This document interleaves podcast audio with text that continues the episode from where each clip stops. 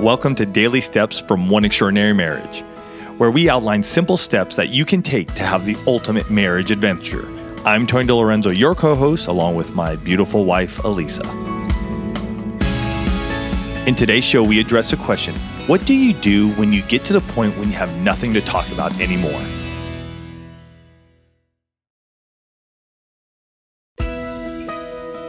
This person goes on to say, We go out to dinner and just stare across the table at each other. We've been there. Oh, I remember that. We've been there. I remember that season. And it was painful to have the conversation and it was painful to not have conversation. It was painful to go on the date and stare at each other. Yes, because everything feels awkward, Mm-hmm. and, and stilted, and you know it's actually hard to believe that it, when you're in that season that there was a point in time where the two of you could talk about anything and everything. Mm-hmm. Right, you know, we mentioned in in the other show where we were talking about you know these marathon conversations that Tony and I used to have, and and so you go from you know three hour conversations to we can't say two words to each other, and you're like, how how did we get there? And can we get out of this place? And we're here to tell you that you can. Yeah, for sure. Uh, We're, we're living proof. Guys, I remember sitting in a hotel restaurant looking over Tony's right shoulder because things were so bad between the two of us, and I just wanted to go home. But I couldn't even bring myself to say those words. Mm-hmm. We were in such a dark place.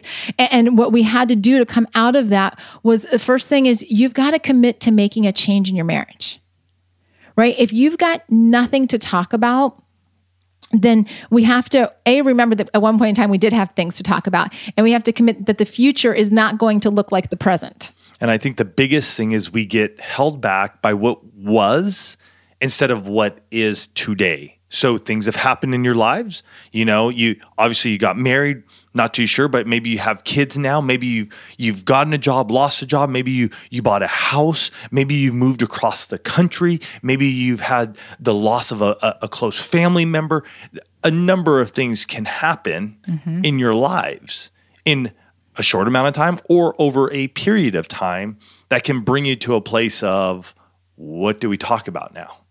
and, and before we get to just ideas on how to get to those topics I want you to actually give yourself grace to not have marathon conversations. Yes. right? You don't have to go Yes, from yes, this yes. place where you're not talking to suddenly sitting down and having like a two hour conversation. Because that'll scare the you know what out of you and you won't you won't ever even open your mouth.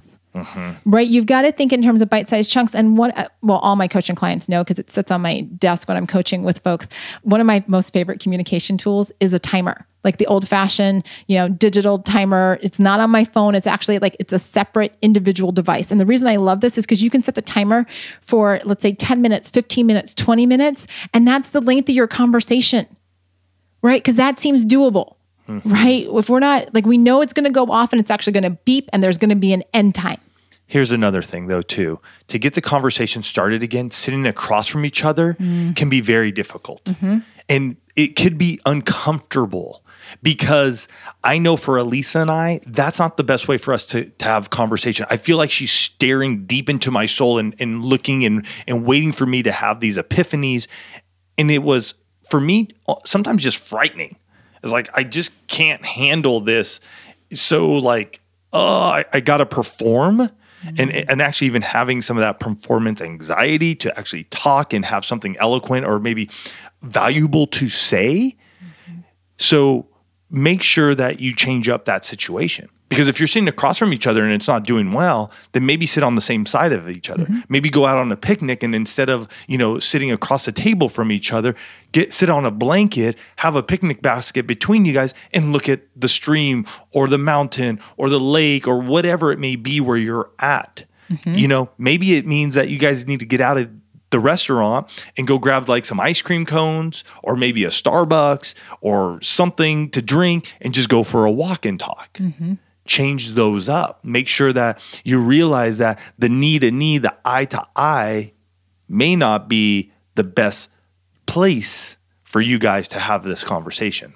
Oh, I love that you suggested some of those places like ice cream or you know going to the coffee shop because you get the added bonus of people watching. And even as you're trying to start the conversation, sometimes it's just the people that are walking by you that give you you know something to talk about. Mm-hmm. Right? And, and, so it's it's doing these types of things because there are a lot of reasons why the two of you aren't talking.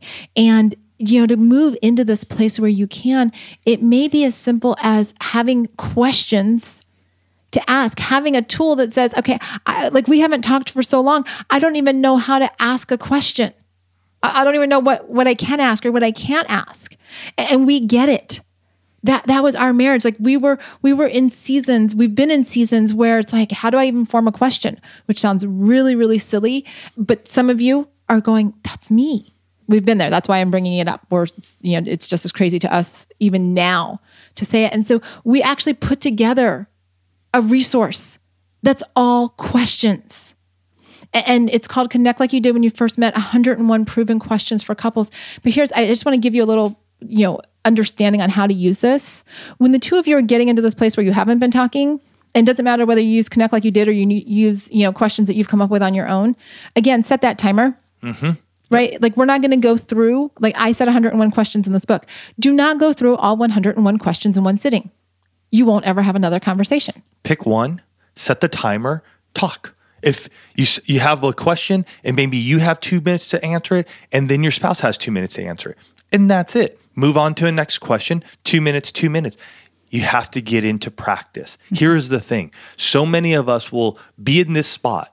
And the key is you got to break free, you got to break through. And the only way you're going to do that is you got to begin to ask those questions again. And some of them may be silly, some may be serious, some may be sexually, uh, you know, some may be on finances.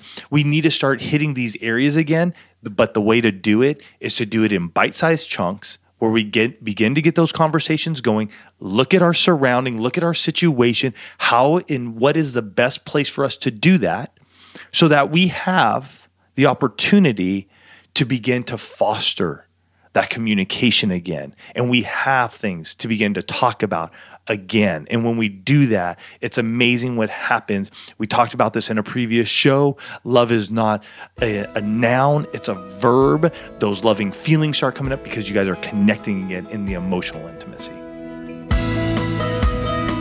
If Connect Like You Did is a tool you need in your marriage, check out connectlikeyouDid.com.